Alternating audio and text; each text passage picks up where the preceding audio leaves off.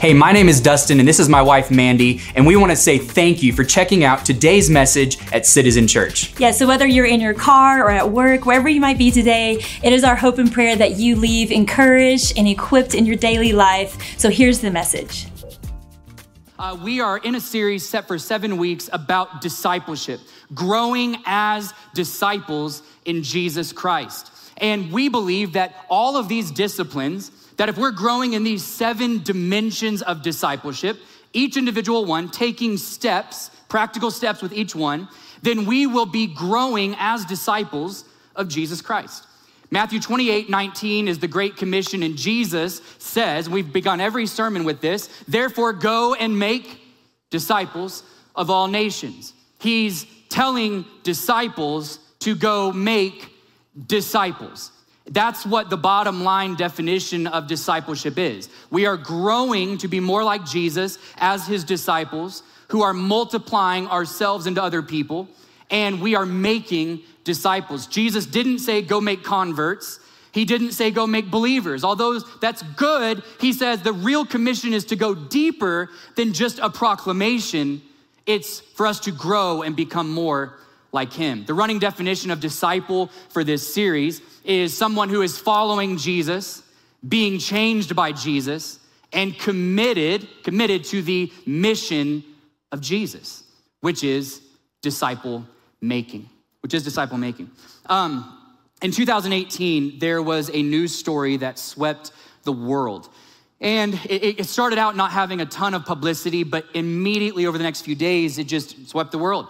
It's a story of 12 um, young boys from Thailand, a Thai, Thai soccer team, and their coach. After a soccer practice one day, they decided they wanted to go explore a local cave. And as they were exploring the cave, they went deep into the cave. And all of a sudden, the monsoon rains came, and the cave was flooded. These boys were stuck in this cave. And many of you followed this story in June and July of 2018 for 18 days deep into this cave in a cavern and they could not get to these boys. They were, they were without food and, and the entire world was wondering and praying and they were trying to figure out how long did these boys have.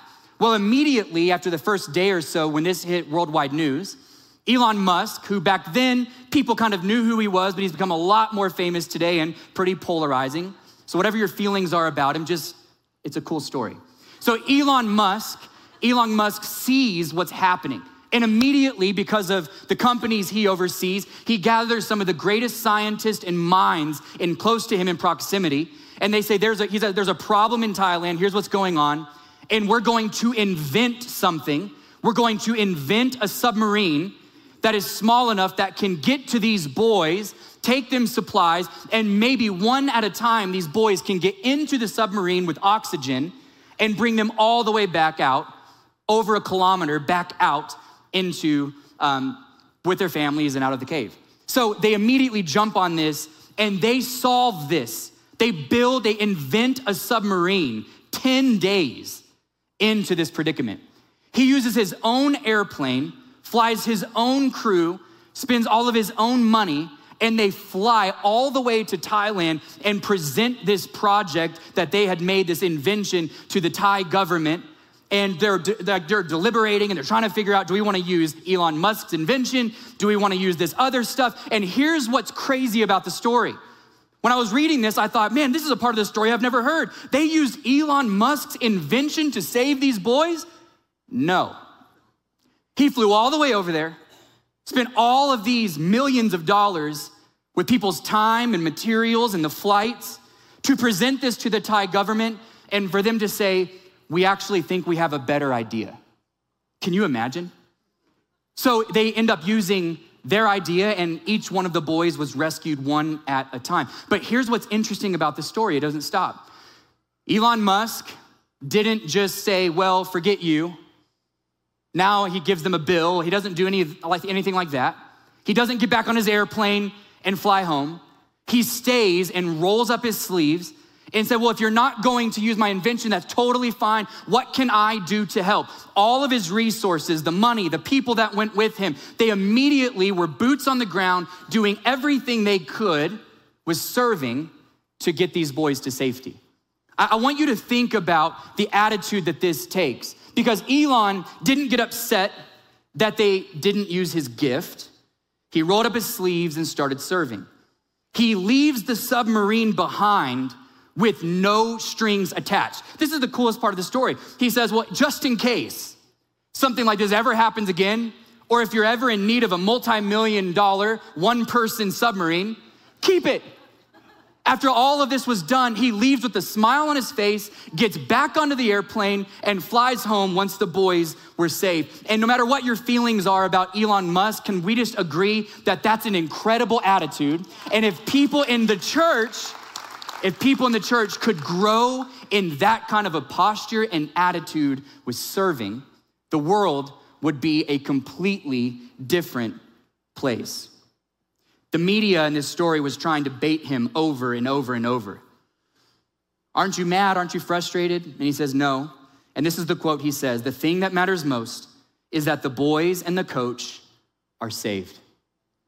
And when I think about that story and I think about we as believers today when it comes to service, and that's the topic we're looking at today, how often we should have this exact mindset, not necessarily with the physical, but yes, but also with the spiritual and eternity and serving in the house of God. What really matters at the end of the day is are people getting saved? It's not about my gift. It's not about, well, now you owe me if you're not gonna use me. It's not about, well, I need to be up there and I need to have the spotlight and I need to sing and I need to preach or I need to, I need to be the one in charge of the team. It's just at the end of the day, are people getting saved? That's the point of Christian service. And the title of my message today is that the nature of Christian service. The nature of Christian service. Um, there's a word that's used often in, in the church world, and, and I, I really don't know exactly how the church started using it because it's not a biblical word. It's not a cuss word necessarily. No, it's not at all. It's not a bad word. It's just not a biblical word. And here's the word we use a lot, ready? When it comes when it comes to the subject of service, we use the word volunteer. Volunteer. We'll say, hey, we, we would love for you to volunteer. And, and at its core, when we say volunteer, we, we, don't, we don't mean it in any kind of way. But here's the definition of the word volunteer, and it never shows up one time in the entire Bible. It says this here's the definition a person who chooses to freely give their time and labor often for community service. A person who chooses to freely give what? There. That's the word that everything hinges on and why this word is not in the Bible. Remember last week when we were talking about money? So thank you everybody for coming back after the money week. That's, that's great. Love you guys. Thanks for being back. When we started talking about giving and generosity last week, we established right out of the gate with point number one God is the creator and owner of everything. And the reason why volunteering never shows up in scripture, and really technically why we shouldn't use that word today, is because of that word there. A person who chooses to freely give, hold on, it's not my time, it's not my labor, it's, it's not my work, it's God's gift to me. It's what He's given me, I'm just a steward of. It's not about volunteering, it's about serving. Because although volunteering never shows up in the Bible, there's another word that shows up over 1,100 times, and that's the word servant. Servants aren't the master. They're not the master of their time. They're not the master of their money. They're not the master of their resources. They're not the master of anything. And this is why, at the core of Christianity and all of our spiritual growth, really every single one of these seven dimensions, at the core of all of them, we have to understand everything I have is God's. I don't own anything. And if we really can remind ourselves of that every single day, all of a sudden we can kind of lower our guard we don't get defensive because I've been so freely given by God, I can freely give.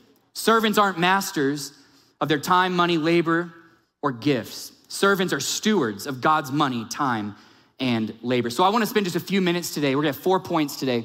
And I, want to look at the difference between volunteering and serving. What's the difference between a volunteering mentality and a serving mentality. What, what's the difference? Number one is this volunteers focus on what they give, servants focus on what Jesus gave. Now, that sounds like such a Sunday school answer. Like, well, of course you would start with that, Pastor. Focused on what Jesus, yes, yes, yes, but it's so true because it dictates our posture forever and how we live our life. Now, I wanna be clear right out of the gate today. I mean, we're gonna give toward the end some practical steps for you to serve in the church. I mean, there's a spoiler alert. But serving is not just what you do in church, serving is who you are at home. Serving is who you are as a father and a mother and a child and a parent and a grandparent. Serving is who you are as a coworker, as a boss, as a manager. We serve and have a posture of serving everywhere because it's a command and Jesus was actually pretty straightforward about it. But volunteers focus on what they give, servants focus on what Jesus gave. True servants serve as a response to how much Jesus has already given. The posture is this because Jesus has given so much to me, how can I just exist with expecting people to serve me and not pour out and serve others because of how much God has blessed me, given me, freely blessed me with. 1 John 3:16, not to be confused with John 3:16, says this. This is how we know what love is. I love this. Christ gave his life for us. We too then ought to give our lives for others. I mean, it's just blatantly right there. Now, now we know this, but throughout this sermon, throughout this sermon, here's what I need you to do. Don't think about the people who need to be here. Don't think, man, this would have been a great sermon for my wife to be here today. This would have been really good. I should have dragged my teenagers out of bed because they need this. No, no, no, no. I, I need you today to look at yourself and ask yourself this When do you serve others expecting nothing in return? Just out of a response to what God has given us. Ephesians 6, 7 through 8 says, Serve wholeheartedly as if you were serving the Lord and not people, because you know that the Lord will reward each one for whatever good they do. The reward comes from God, not people. And we can't even put parameters on the kind of reward God gives us. He's the giver of everything, and He gives us what we need, not always what we want. The focus of our servanthood shouldn't be first on people, it has to be first on God. I don't serve just because the pastor asked me to, I don't serve at home because my wife wants me to. Firstly, I don't serve at home because my kids need me to. Firstly, I serve because God said, serve. I serve because He first gave me everything I have freely in my life. I serve because I know I am living my life for an audience of one. I'm not perfect at this. You're not perfect at this. Every single one of us have to grow in servanthood. Why? Because by nature, we're the opposite. We're the opposite. None of us, maybe except my two grandmothers, but none of us wake up thinking how they can serve people. We, we wake up and it's a discipline to get to that. Naturally, we will revert to I need people to serve me. I need people to serve me. I believe absolutely that people need to be respected bosses, pastors, people in leadership, managers, coaches, teachers. I believe in honor and respect for sure. We should think about people when we're serving, but we need to think most about God. We've got to understand that He's the one who's commanded us to do it. He's the one that's watching, and I do it out of a love response for Him. Now, if we do this only for the sake of people, I can guarantee you one thing. Let's just think about in the context of serving in church for a second. If we do this for the sake of people, because of you know someone asked us to, or whatever it might be, or we, we want to get that person's attention, or maybe they whatever the motive is, if we start serving because of people, then we will end up being hurt by people.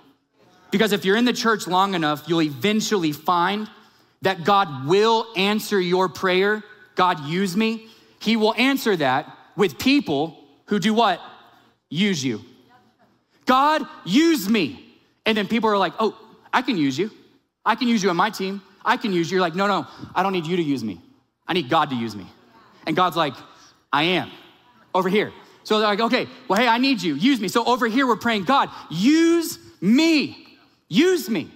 And then all of a sudden, when people are, our prayer changes to God, they're using me.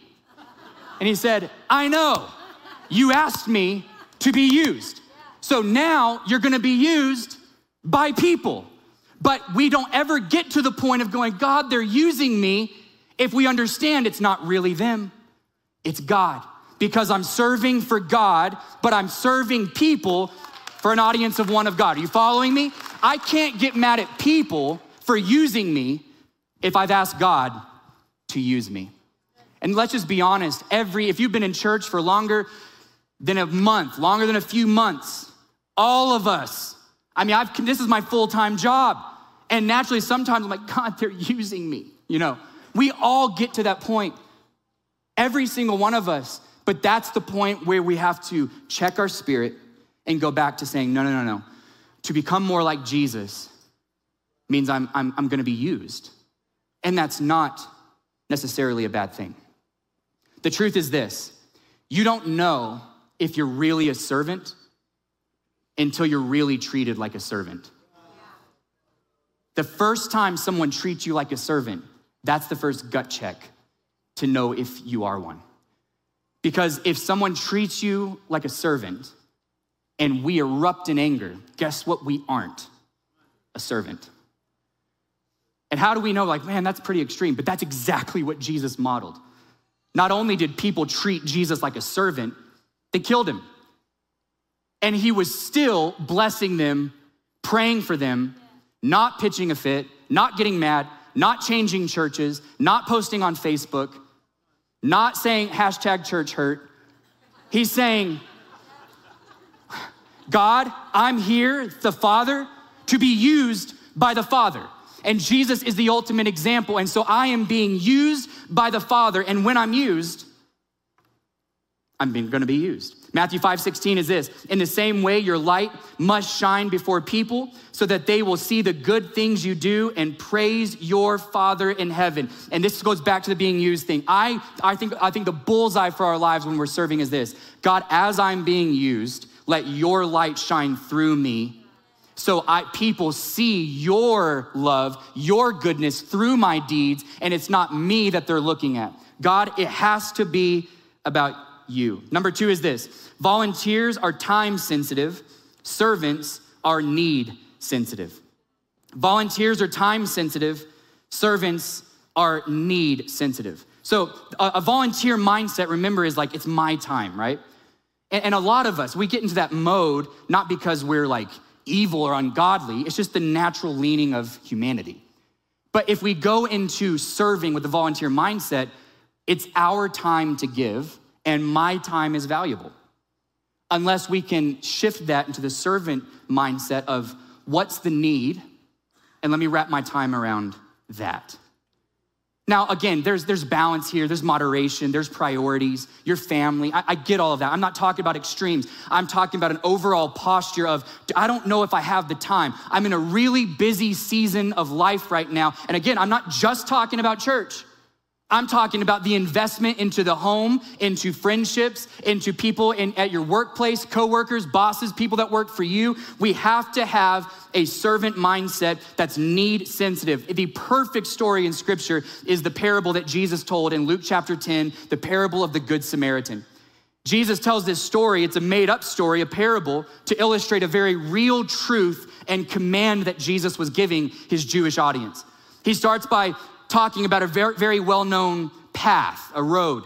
He says there's this Jewish man walking down this road, and robbers and thieves attack him, mug him, leave him on the side of the road to, to die.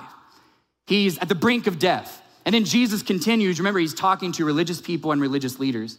And he says, Then a priest walks by, a Jewish priest, and the Jewish man on the side of the road. And the priest sees it, the need, but doesn't have the time. And he keeps going. Then Jesus says, then there's a Levite that comes by, another Jewish man, and he comes by and sees this man on the side of the road, the same thing. I don't know if I have the time, sees the need, but time trumps need, and he keeps going. Then Jesus says, but then there was a Samaritan. Remember, Samaritans and Jews clashing like crazy at this time period. When Jesus says Samaritan, everybody starts laughing. You can imagine in the crowd, Samaritan. There's no, and then all of a sudden, Jesus says, This man sees the need and subjects his time to the need and stops, takes care of the man, bandages his wounds, puts the man on his donkey, takes him to the inn and tells the innkeeper, I will front the bill. And all the while, this man's agenda is coming second to the need right in front of him.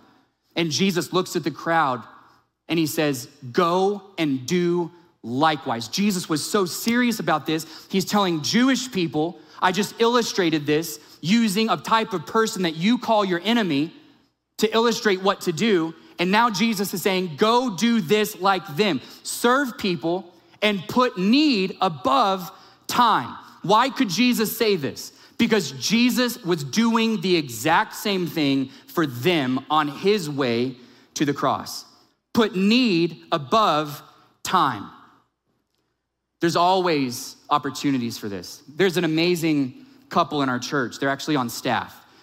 And they their 20th anniversary was this year, and they don't know I'm telling this story. Their 20th anniversary was this year, and they'd been saving and planning for a while, months, to go to Maui for their 20th anniversary. Super excited. We were excited for them. Just an amazing opportunity. But all of a sudden, the, the fires break out in Maui in August, and their trip was planned for a week and a half after the fires. So the entire island, the resorts are shut down. There's no excursions, there's no anything fun to do. Our congregation is in desperate need in Maui. There's so much work to be done. So instead, Cruz and Sarai Flores, instead of getting their money back from the flights, instead of canceling their trip, they ask and say, Can we go help and serve the people? We were actually there for a few days while Cruz and Sarai were there. They stayed for the entire duration of what they would have done for their 20th anniversary, serving between 14 and 16 hours a day, serving meals, working, sweating, and I'm watching them going, that is what Jesus was talking about. That is what Jesus is talking about. Putting need above time, putting need above our own desires, and I'm watching this play out, and I'm thinking in my mind as I'm watching them serve, I can imagine the smile on Jesus' face. Because the essence of the story of the Good Samaritan is essentially this Jesus is teaching us to have the posture of this inconvenience me. Just, it's okay. You can inconvenience me. But that's so opposite of what our culture is telling us right now. Our culture is saying if something inconveniences you, then that disrupts your happiness, so don't do it. Because happiness is the pinnacle, right? And so, what Jesus is saying, though, is our posture as believers should be it's okay. Inconvenience me. I'm not gonna get mad at an inconvenience. That's the whole point to what we're doing, is to alter our lives for the sake of Jesus who gave his life for us. Number three is this volunteering makes you feel superior Serving makes you humble. Volunteering makes you feel superior. Serving makes you humble. Remember, because if it's my time, my work, my labor, my creativity, my skill, my money, then all of a sudden we can kind of, if we're not careful, have this superior mindset, this superiority mindset of like, well, the church is so lucky to have me. You know, I, I, I, I'm serving, man, my family's lucky to have, man, a, a, a dad and a husband like me. Because I know these other dads and husbands, man, I mean, they, they don't serve like I do. And then we're like, and I am so humble about it too. Why can't anybody be humble like me? All of a sudden, we actually start believing that because the volunteer mindset means I'm giving what I have, so be grateful. But the servant mindset is I don't have anything. Everything I have is from God. So I'm grateful He gave everything, right? So humility is the outcome of truly understanding the servant mindset. Jesus in John chapter 13 is getting closer. They're in Jerusalem, he and his disciples, and now they're just a matter of hours or days away from Jesus' arrest and the crucifixion going into Holy Week. And there's this very famous story where Jesus is gathered with his disciples around the table. And it's a story where Jesus washes, washes their feet. And it says this, starting in verse 4 of John 13. So he rose from the table, took off his outer garment, and tied a towel around his waist. Then he poured some water into a wash basin and began to wash the disciples' feet and dry them with the towel around his waist. He said to Simon Peter, who said to him, he came to Simon Peter, who said to him, Are you going to wash my feet, Lord?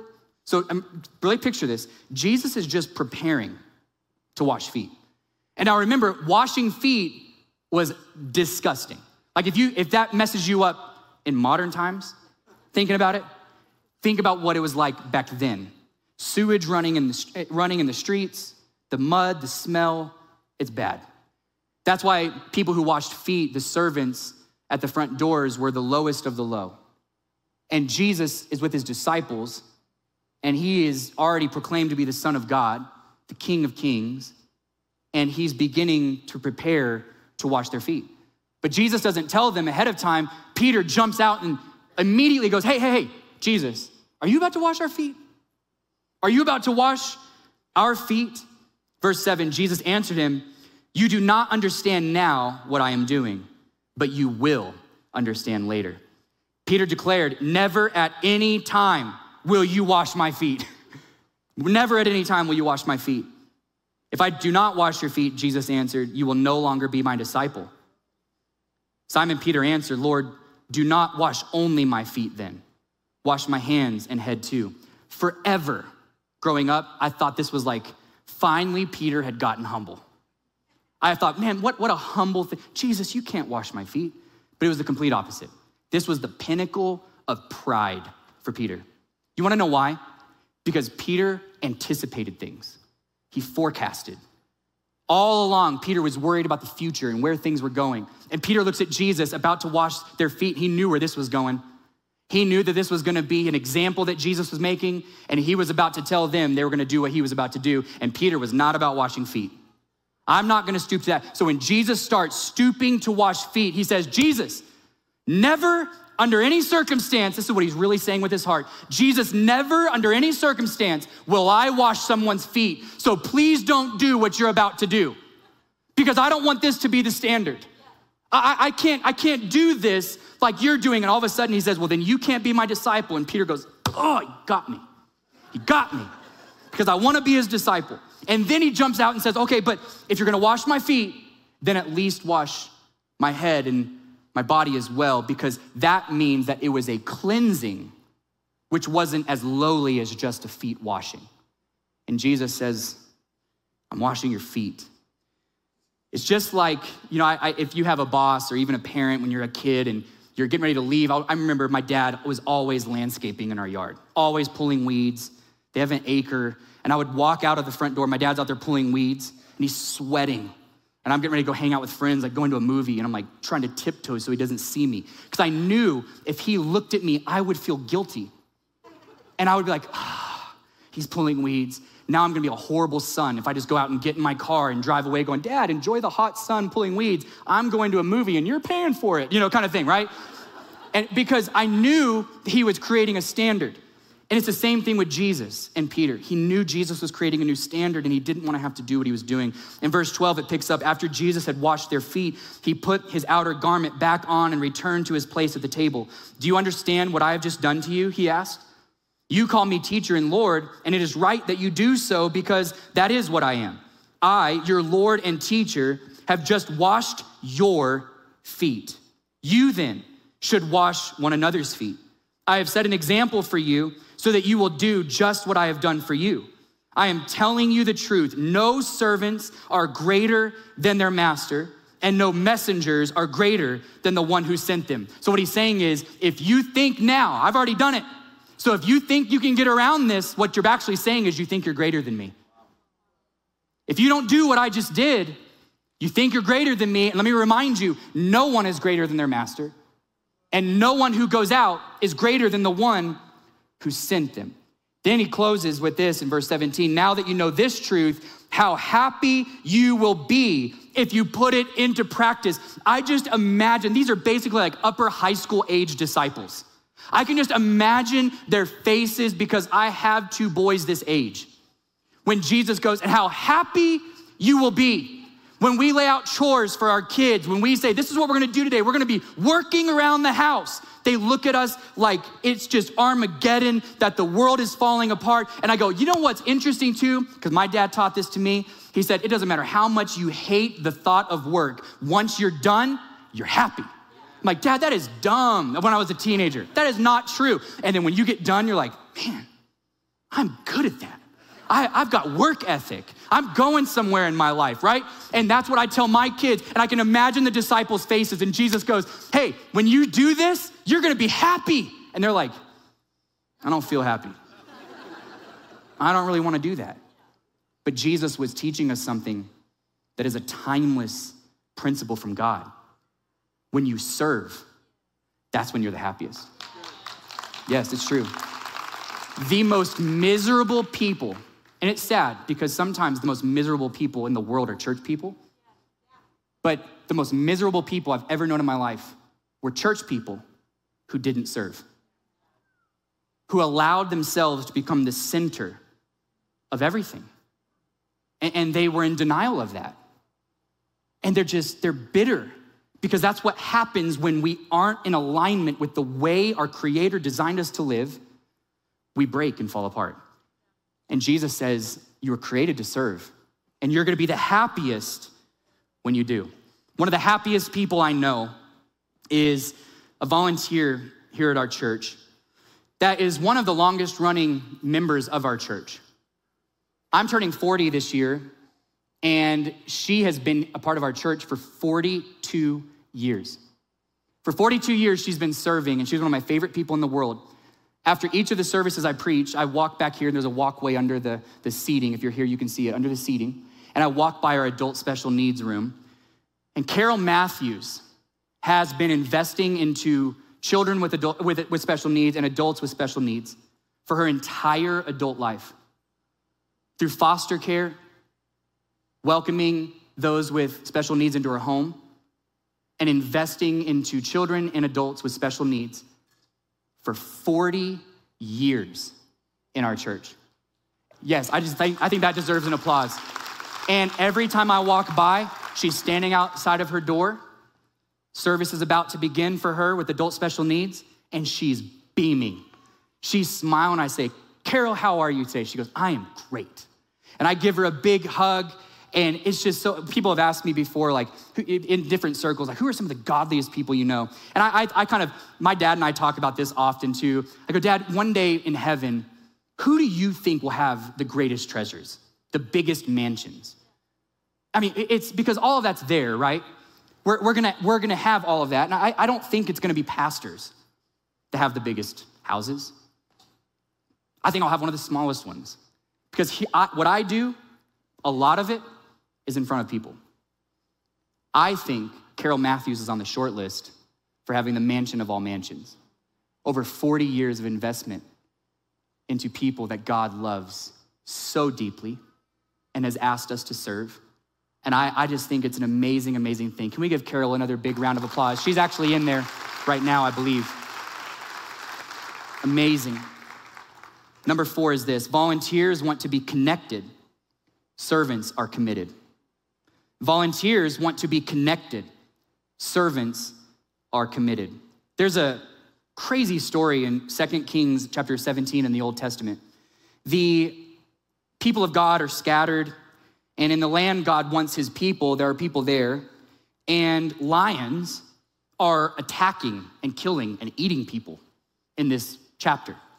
And I mean, the Bible is, is sometimes people say they, they get bored reading the Bible. There are, there are a few books you can get bored in. And I would just say, do those, you know, go through the, go through the fun stuff first. It's okay. Then, then you can get to Numbers, and then you can get to Ecclesiastes. Then, then, you know, wait until you're 18 to read Song of Solomon, and then all that kind of stuff, right? But this story is wild in Second Kings. Lions are attacking people and eating people, and then they're praying. Some of them are God-fearers, some of them aren't at all. But they had heard that that was the land because it was, people had occupied the land that our God, the one true God, had wanted the Jewish people to be in. So they started praying, these people that served other gods as well, to our God, saying, Can you stop the lion attacks? And God does. God eliminates the lion attacks, but then the people don't completely surrender their lives to God.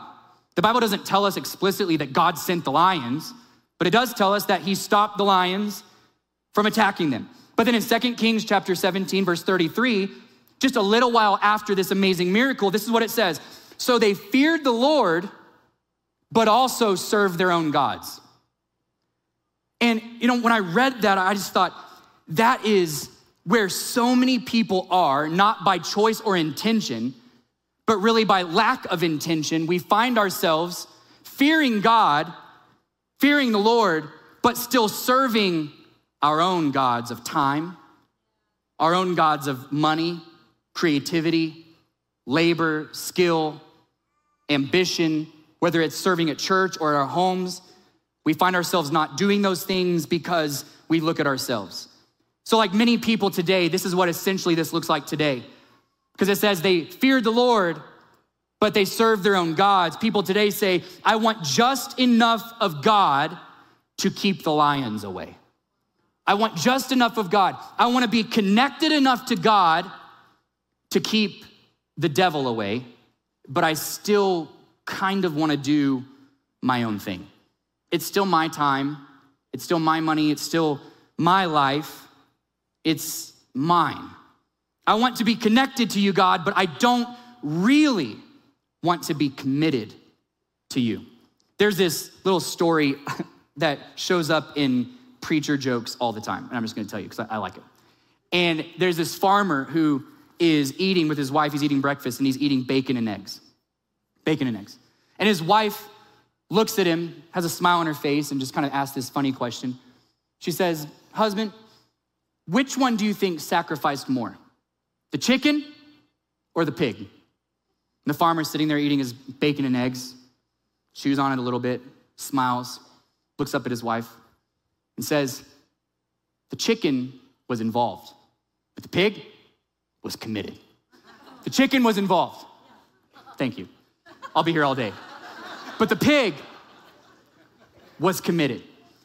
You know, you read that and it's, and it's true, but this is what's so interesting. When it comes to sacrifice, God isn't saying be involved, He's saying be committed. Over and over and over again, Jesus says, what does it look like to follow me? Take up your cross, die to yourself. It's got to be self sacrifice. And I, I, think one of the greatest ways through discipline, remember, these are disciplines. Discipleship comes from discipline. It's not just God does this for you. I'm saved only by grace and only by what God has done for me through Jesus on the cross.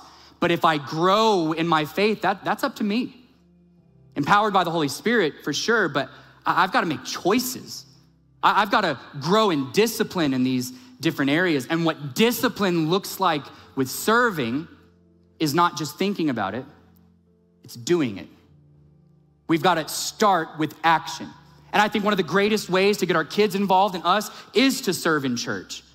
I think over a period of time, there has to be a point that we, that we say, we're not go- only going to attend this church. At some point, we're going to serve because it takes hundreds of volunteers to do this every single week. Hundreds. When I was younger, just like most people when they're young, I thought of myself a lot. In middle school and high school, I could tell it kind of worried my dad. Looking back on it now, I know it worried him because he was constantly trying to do little things to kind of get that out of my system, the selfishness. And I'll never forget there was, there was something he did one summer, summer after my freshman year of high school. He did, and, and then I, I had no idea the impact, but it changed my life forever. I, I think about it all the time. It changed the whole trajectory of my life. That summer, there was a, an older lady in our church. Her name was Mrs. Lehman. Her husband had just passed away a few years before that, and they, she still had her house, but she was unable to work around her house, and she had a big yard in the back and was unable to do things. And my dad was talking to her one day and said, I have a son who would be perfect for your yard work. So I had Summer football every single day, 6 a.m., every single day. Then on Saturday, I thought, man, I'm gonna sleep in. It's my, it's my day. Oh no. My dad would come in every Saturday at 7 a.m. and go, get up, we're going to Miss Lehman's. I'm like, who's Miss Lehman? Who is this? He says, you're gonna work in her backyard. I'm like, well, how much is she gonna pay me? My dad's like, oh man, you've got a lot to, to learn here. How much is she gonna pay me? Why, well, how big is the yard? You know, that's immediate, that's what, that's what selfish people think, right? The reward. So he goes and he walks me up to the front door the first day at Mrs. Lehman's house. She's just the nicest lady ever. She's probably in her 80s at this point. And nicest lady ever. And, and my dad said, Hey, this is Dustin. And I said, Hi, Mrs. Lehman. How are you? She said, Fine. And he said, He's going to work as much and as hard and as long as you need him to. And I went, What? That's a big commitment. So she goes in and she takes me to the backyard and she says, I guess we can start with mowing the yard and trimming. And I said, Great, where, where's your lawnmower? And she said, That's it. And there was something in the grass. And I was like, That? What's that? So it's, it's, it's just, we've, we've had that forever, you know. My husband used it. And it was a lawnmower without an engine. And I was looking at this, and this is big yard, grass. And you would push it, just going. I'm like, where does the where does the grass go? And she goes, you rake it, and then you put it into bags. And I went, you know, I'm like freaking out, right? And so I'm just like trying to calculate how long this is gonna take. And she's sitting on a bench swing in the shade drinking lemonade, and I'm just drenched in sweat. And I would look over at her and she'd go, she was just so proud, and I'm mowing that lawn. Back and forth, back and forth. And I get done mowing. And I go, Mrs. Lehman, I, I raked everything. I said, I'm, I'm done, but I, I, need to trim. Where, where's your trimmer? And she goes, Oh, okay. And she goes and she goes to the garage, comes back, and she hands me a pair of shears. And I went, Oh, wow, these aren't even motorized scissors. And I get on my hands and knees, hands and knees, and I go around the entire perimeter of her grass. Just, just, and I look over at Miss Lehman, she's just smiling drinking her lemonade. And I'm like, man, this, you know, thinking like 100 bucks, 50? What am I gonna, I don't know, man. This, my dad's probably negotiated for me. This is gonna be great. So then I go over and I be like, well, I, th- I think I'm done. And I, and I said, well, I think I'm done. And, and um, well, you know, do that whole thing. And she goes, well, thank you so much. She said, hey, what's your favorite drink? I'll have that for you next week. And I was like, well, I love Dr. Pepper. I love Dr. Pepper. She goes, great. Well, I'll have that next week and, and I'll, I'll start paying you next week with a Dr. Pepper. And I went, okay, okay. I call my dad. He comes and gets me, and I get in the car and I go, Dad, I can't do this. It's like two and a half hours. I'm exhausted from football. I can't do. She didn't even pay me. And my daddy said, Oh, you're gonna do it every Saturday. The next Saturday, he forces me to go. I go, walk up to the door by myself, and he just leaves. Before I had a car, so I couldn't even do anything I want to do anyways. I walk up, do the whole thing again. Gives me a Dr. Pepper. The next week I go back, do the whole thing again. She gives me a Dr. Pepper, and this time I said, Can I sit for a minute? She said, I would love that. I sat with her on the swing, 15 years old, and we just sat there. She started talking with me. 30 minutes go by, 45 minutes. I'm, I'm having a blast. She's telling me stories and giving me wisdom. I called my dad. The next week, he didn't have to wake me up. I got up, and I was at the front door, and, and I, he said, What are you doing? I said, Ready to go to Mrs. Lehman's. And then over the course of the summer, I did that every summer through high school. Every summer, Mrs. Lehman for a Dr. Pepper. And I would sit there drinking Dr. Pepper, and she would have her lemonade. And it changed my life. I'll never forget. I don't know why I get emotional, because she passed away when I was in college, and it, it wrecked me. Because I realized one day when I was on my hands and knees with those shears, my dad wouldn't even let me take our own lawnmower, by the way. I, when I had those shears in my hand, toward the end of that first summer, I looked up at her, and I'll never forget. I just sincerely felt like the Holy Spirit whispered something in my ear, and He said, Look at her. She's the reward, she's the payment. And it made sense. It's not about what I get, it's about who I'm investing into. And I wish I could say that that cured all selfishness in my life for all of time. It didn't, because it's a discipline, but it shaped the whole course of my life. And I'll always be grateful to my dad for making me go to Mrs. Lehman's house because servants are committed. It's not about just being involved, it's not about just being connected, it's a posture. And here's the truth, though. I mentioned earlier, we are created to serve. That's why we were created. Ephesians 2:10 says, "For we are his creative work, having been created in Christ Jesus for good works that God prepared beforehand so we can do them." So before you were ever born, before the foundation of the earth, God had you in his mind and work for us to do. The most fulfilled people I know are the ones who serve, not volunteer, servants. So, what are our practical next steps with serving? Some practical next steps could be, I think, answering a question like this. It's the principle all through Scripture, but answering the question Am I feeding what's feeding me? I'll explain. Whether that's at church or home or work, everywhere we go, something is pouring into us, feeding us, energizing us, serving us. And one of the principles all through scripture, all through scripture is feed what's feeding you. Don't break the cycle. Whether it's nature or Jesus walking up to the fig tree and killing it because it wasn't producing fruit, it wasn't feeding feeding the people that were feeding it. All through scripture, there's this principle. So maybe many of our next step is just asking that question Am I giving to what's giving to me? Am I serving at the church that's pouring into me? Am I serving in my family? I think it's a, a, great question for every age, every person, wherever we are, at work, at school, at different charities, different places. We have to have a servant posture. Another next step is serving our family. Serving our family, your mom, dad, grandparent, whatever it might be, the posture of servanthood is everything. Am I serving my spouse? What are practical things I can do to take my next step in serving our wives, serving husbands, serving our kids? What are practical next steps? Well, I, I'm, I think I'm already a servant, but don't just stop. What's the next step you can do? Serving at church, serving different places. What is your next step with your family? What's the next step with spouses in our lives? And I also, I don't want to leave kids out because I don't want kids looking at parents going, yeah, mom dad, I take the next step in serving me. No, no, no, no, yeah, but kids, when was the last time you did something before your parents asked? When, when was the last time you did something to serve the parents that are literally feeding you? When was the last time you got up from dinner to wash dishes, not because you didn't have to, because you look at your exhausted mom and dad and say, it's the least I can do? Start early. Because people who aren't servants, they make bad spouses. They, they, they make bad friends. They just do. Because the more we give out, the more like Jesus we are.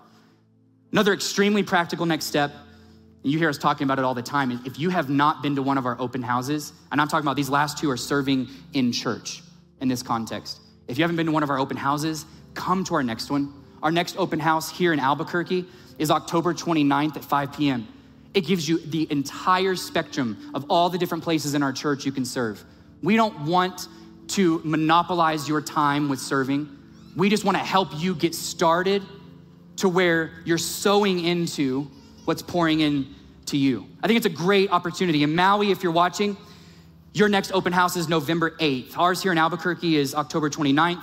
Maui is November 8th. Another really practical way, as you're walking out today, um, here in Albuquerque and in Maui, we have tables where you can sign up to serve on our welcome team. Our welcome team is basically everything Sunday. Remember, in Albuquerque, we're opening up a new North Campus in a few months, and we're needing to multiply people who are serving like crazy. So if you're interested in doing that, just get a little bit of information at those tables. I promise you, it's not gonna be like that section in the mall where everybody's trying to sell you Comcast and perfumes and all of that. There, you, you can walk by the table, we're not gonna judge you, but I'm telling you this stop by, get a little bit of information. We want to help you serve at the pace you want to start serving, but we need you. This is not a church. Some people walk in and go, the church this size, they probably don't need me. No, we need you desperately. And I think today could be a great day for you to take your next step in serving on our welcome team or our serve team. I wanna pray today and pray over you and, and just pray that as we take this next step with another dimension of serving, that God would speak to us, challenge us, encourage us today to grow in our relationship with Him through service. Father, we thank you so much for today. God, I pray that you would challenge us. God, I pray that you would show us and reveal to us these areas in our lives where we can serve and grow. God, be with us today. Let us become more like you, empowered by your spirit, making great decisions. In Jesus' name we pray. Amen. Thank you so much for taking the time to watch the message today. We truly hope it was impactful. Right now, wherever you are, if you're sensing the Holy Spirit leading you to receive Christ today, we want to take the time to pray with you right now. Yes, so wherever you are, whether in your home, in your car, would you pray this prayer with me? Lord Jesus, thank you so much for dying for me. Lord, I choose right now to give my heart and my life to you. Every single day, Lord, is yours from now on. I surrender to you. I love you, Jesus. Amen. Amen. If you prayed that prayer, your next steps are on the screen right now. Please take the time, get connected with us, and take those critical next steps. We hope to see you back next week.